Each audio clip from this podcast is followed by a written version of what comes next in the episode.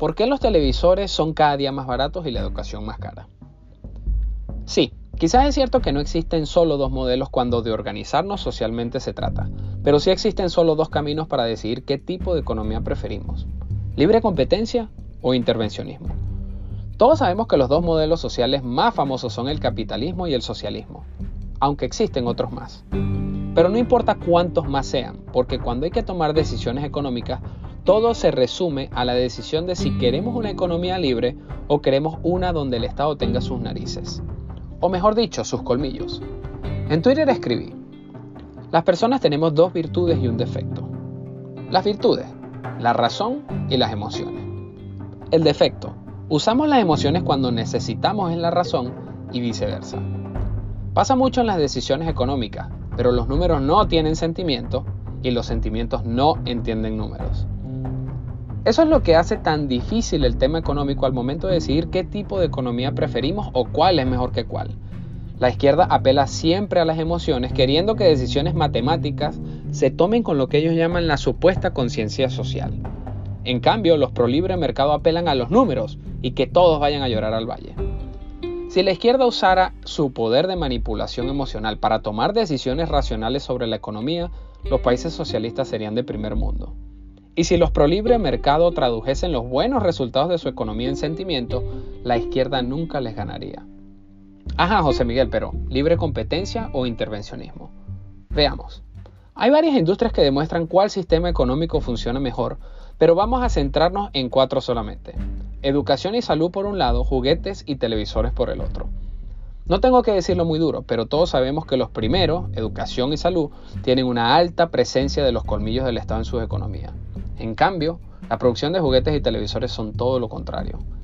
Hay una gráfica que compara varias industrias desde 1996 hasta el 2016, cuya diferencia entre unas y otras es libre competencia versus intervencionismo. No es sorpresa que, en esas industrias con libre competencia, los precios de productos y servicios sean cada vez más bajos. De 1996 hasta 2016, los precios de los libros académicos, las tutorías escolares, el cuidado infantil y el servicio médico incrementaron 207, 197, 122 y 105% respectivamente. Mientras que, en el mismo periodo, el precio de los juguetes y los televisores han disminuido en 67 y 96% respectivamente. ¿Cuál es la principal diferencia entre estos sectores? Pues tampoco tengo que gritarlo salud y educación están altamente intervenidos por los colmillos del Estado, mientras que en juguetes y televisores predomina el devorador y perverso capitalismo con su libre competencia, que nos hace comprarlos cada día a precios más accesibles. Donde quiera que el Estado mete sus narices, el costo de lo que sea que estén hablando se hace más alto. El intervencionismo es el modelo más especulador del mundo, porque claro, hay que alimentar las bocas de todos esos burócratas para tener buena salud y educación, ¿cierto? La educación gratis es todo fantasía. La salud gratis es toda una estafa.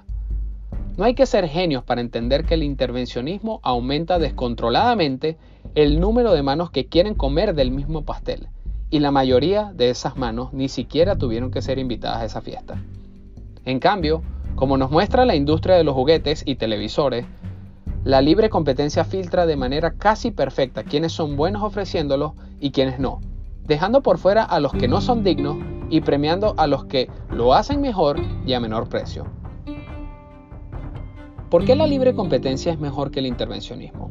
Una de las razones de más peso es el número de competidores. Cuando hay más oferta y libre competencia, los precios tienden a la baja, porque los que compramos podríamos pasarnos de un proveedor a otro sin titubear. ¿Podemos hacer eso en la salud y la educación? No. En esos sectores pasa como esa famosa cita de Henry Ford y su primer carro, el modelo T. En su autobiografía decía, un cliente puede tener el carro del color que quiera mientras éste sea negro. Bueno, en la salud y educación usted puede recibir la que quiera mientras el Estado lo permita. La diferencia con la cita de Henry Ford sería que para esa época apenas estaban empezando a producir los carros y las únicas alternativas eran de color negro. Nada que ver con el intervencionismo del Estado. Pero, volviendo a los juguetes y televisores, es ahí donde está la diferencia abismal, pues son sectores con alta competencia, prácticamente nula intervención del Estado y gracias a eso Cada día compramos juguetes y televisores cada vez mejores y más baratos. Para cerrar, el Estado encarece todo. Cobran los porcentajes de impuestos que se les ocurren, se inventan licencias, comisiones, regulaciones y tasas por servicios que nadie necesita y que solo ellos pueden prestar curiosamente. El intervencionismo empobrece, la libre competencia nos hace más ricos.